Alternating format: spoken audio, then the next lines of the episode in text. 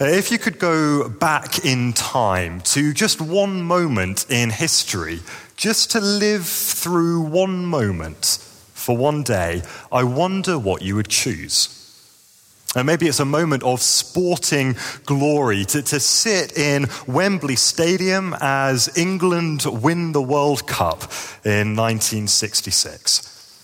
Or a moment of political significance to stand with the crowd, maybe at the Lincoln Memorial in Washington, as Martin Luther King declared, I have a dream, and to hope with him that one day that dream will be realized. So many moments to choose from. Uh, for me, though, I think it would be a cultural moment. If I could go to any point in history to live through a moment firsthand, I would go to the 7th of May, 1824, to a theatre in Vienna. There, that day, Beethoven premiered his Ninth Symphony. Until then, all of the major composers had written these great symphonies, but with his ninth, Beethoven did something extraordinary. It builds through the best part of an hour with some wonderful music, uh, and then a few minutes into the final movement, a singer bursts into song.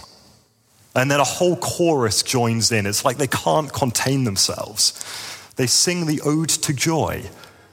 It's become an anthem, a favorite bit of music for many people. I would love to live through the drama of hearing for the first time a symphony. It's, it's, fantastic in its own right, but it wells up and overflows into a song in, in a new and an unforgettable way. Incidentally, Beethoven was almost deaf by that point. So much so, at the end of this performance, uh, he was several beats out of time with the orchestra that he was meant to be conducting. And someone had to come up and turn him around to show him that the audience was already on their feet applauding. I'd quite like to have seen all of that. Uh, but look, why? Why all this talk about Beethoven? Why the Ode to Joy? Well, you'll have noticed our psalm today, Psalm 96. It's, it's that kind of a psalm. It's that kind of moment, really. If, if anything, it's a more significant moment. Here is a sudden and a dramatic and a new bursting into song. It's an ode to joy and it changes everything. In its context, actually, Psalm 96 is almost word for word copied from 1 Chronicles chapter 16. There, it forms part of the song of praise and worship to God that God's people sing when the Ark of the Covenant is brought into Jerusalem under the reign of King David. Now, that's symbolic as, as, God's chosen king ruling over his people in his place, uh, and the Ark of the Covenant comes in and represents God's presence among them there. It's a moment from history that those people wanted to relive. But as I hope we'll see as we look at it together this lunchtime, the scale and the scope of what this psalm is about is far greater still than one nation in one place at one time. This is a new song and a song for all the earth. So let's look at it uh, together. Uh, two points for us this lunchtime. Here's, here's the first The Lord is worthy of our worship. The Lord is worthy of our worship. Psalm 96, verse 1 Sing to the Lord a new song. Sing to the Lord all the earth. Sing to the Lord. Praise his name. Proclaim his salvation day after day. Declare his glory among the nations, his marvelous deeds among all people.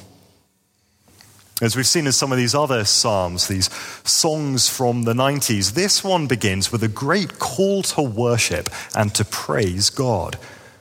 The big claim of the psalm is that he is worthy of worship. He's worthy of worship because of who he is. Uh, we learn, for instance, in verse 5 that he is the creator. Uh, this is the God who made the heavens, uh, and we'd add the earth. Uh, verse 10 because this unchanging God made the world, the world is firmly established, it cannot be moved.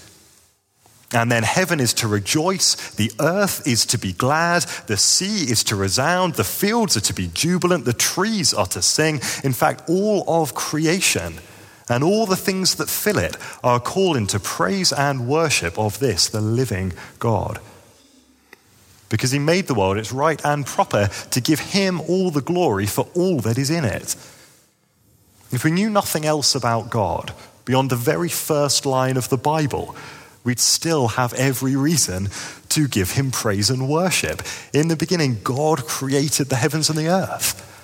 That covers most of the ground. That alone is enough. Uh, but notice also that because God is a creator of all things, he is in authority over all things. His creation is filled with things that he has filled it with. The world is firmly established because he has ruled over it and kept it that way. Because he made the world, he is qualified to determine what is good for the world. We don't need to look elsewhere for wisdom or for help. We need only look to the one who made us and who calls us under his care. So we're to praise God for who he is. But also, we're to praise him for what he does. He's the Savior, verse 2. He's the doer of marvelous deeds, verse 3. He's the righteous judge, verse 13. And if you think that God coming in judgment doesn't sound like cause for celebration, uh, consider the breadth of what this justice means. Is God coming to put right what is wrong with the world? God coming to establish righteousness and justice in a world that knows evil and injustice? In short, the message of the psalm is that God is in charge and that this is good news because God is good. And because this good God is in charge, the only right response is one of irrepressible praise and worship. Sing to the Lord a new song, the psalmist begins. It's a common refrain in the Bible, six times in the Psalms, once in Isaiah, twice in the book of Revelation. And I'm sure that it is a much needed encouragement to our musicians and to our songwriters to keep us creative in our sung worship. It's great to have some freshness there. But this call to sing a new song, I think it's much more than an instruction to the professional musicians uh, who help us to sing in our services. It's a summons to the whole of creation to recognize God for who He is and to respond rightly to Him. This is the God whose mercies are new every morning in Lamentations 3. There's always cause to sing a new song of praise to him.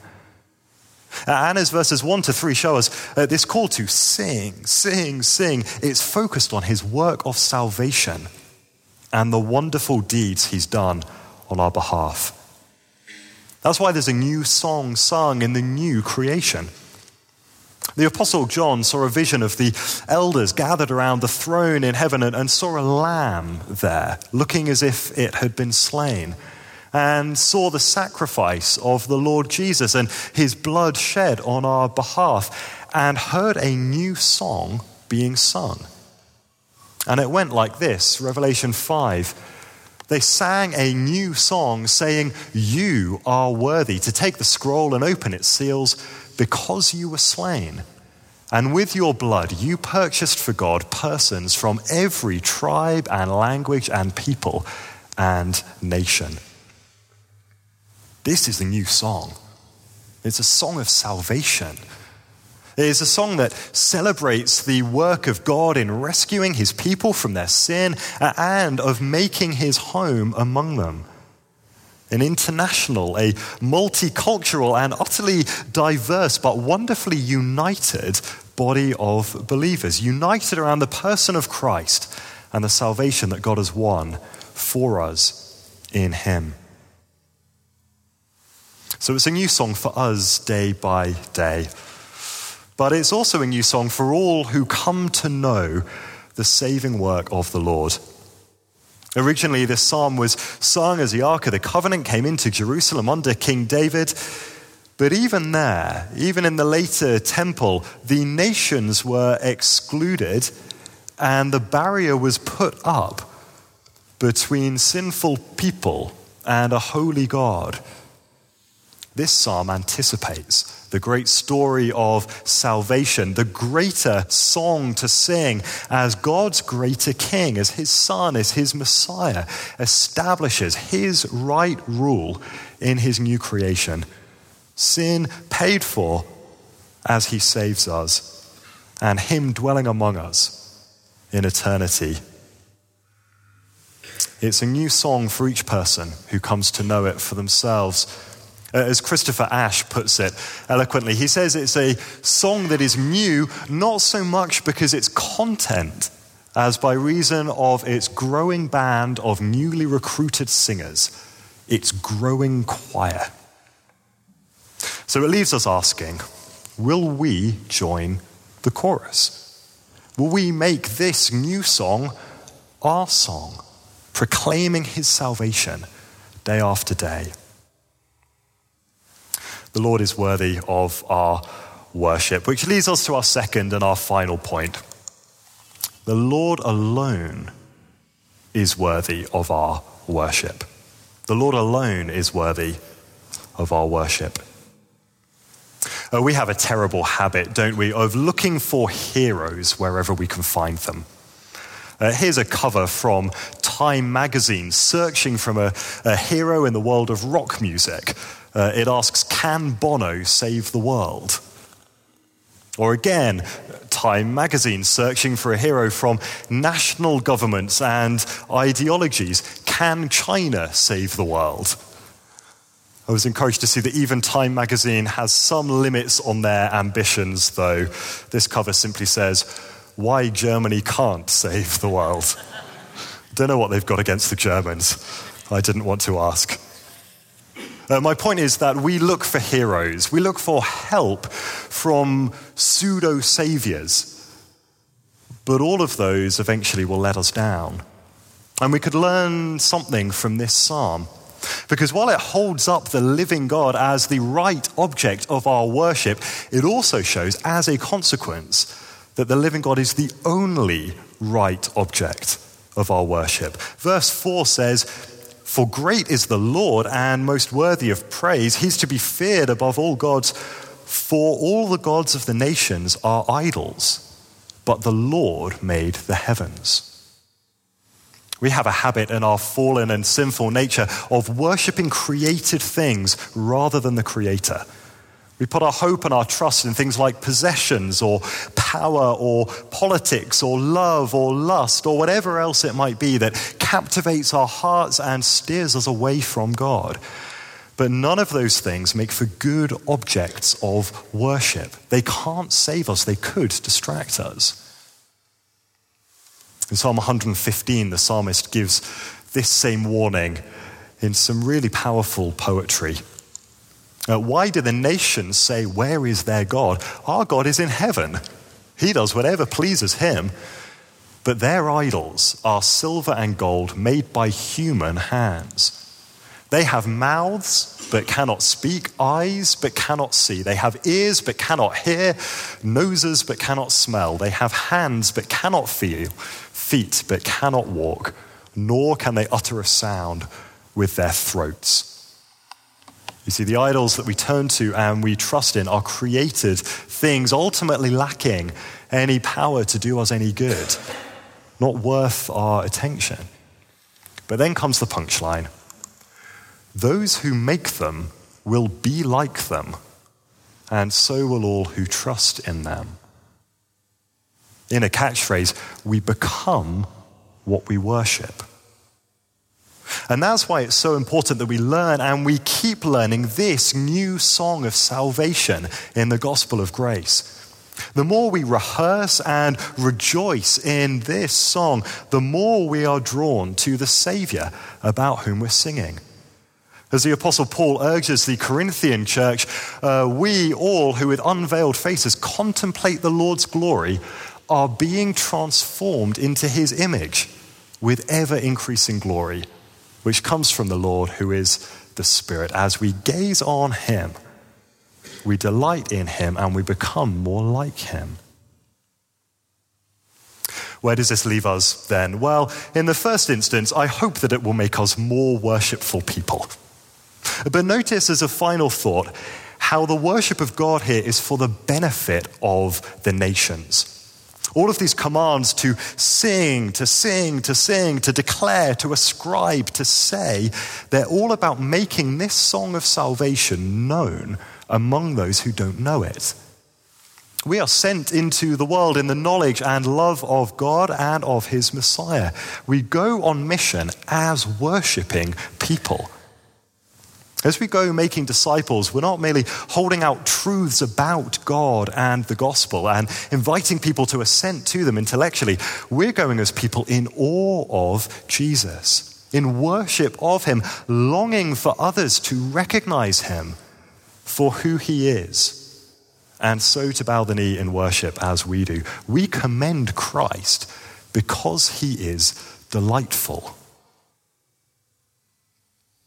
Many of you will know, I'm sure, the Greek myth about Jason and the Argonauts. Jason was uh, a long way from home, traveling back in a boat with his sailors, and they had to pass by the sirens. The sirens were these group uh, who would sit on the rocks and sing sweet songs which would tempt the sailors to come towards them and they would crash their ships on the rocks and get shipwrecked. And Jason's solution to this problem was to have his men sing a sweeter song above the song that the sirens were singing.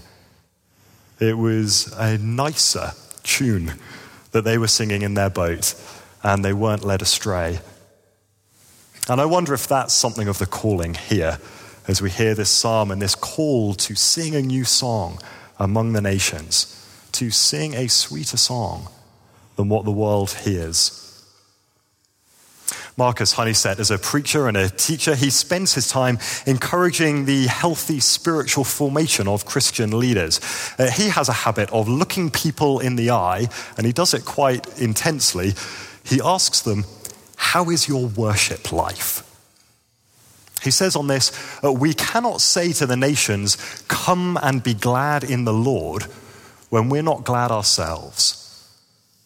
We can't say, Praise him, you peoples, unless we are people who praise him. So, how's your heart and your worship life? It's a good question to ask ourselves, and maybe a good place for us to draw to a close this lunchtime. There's a verse from the prophets that I love, uh, Habakkuk 2:14. It points to the future in the light of these truths from this psalm here. It says, For the earth will be filled with the knowledge of the glory of the Lord as the waters cover the sea. Should we use this new song here to start preparing for that day? How's your worship life?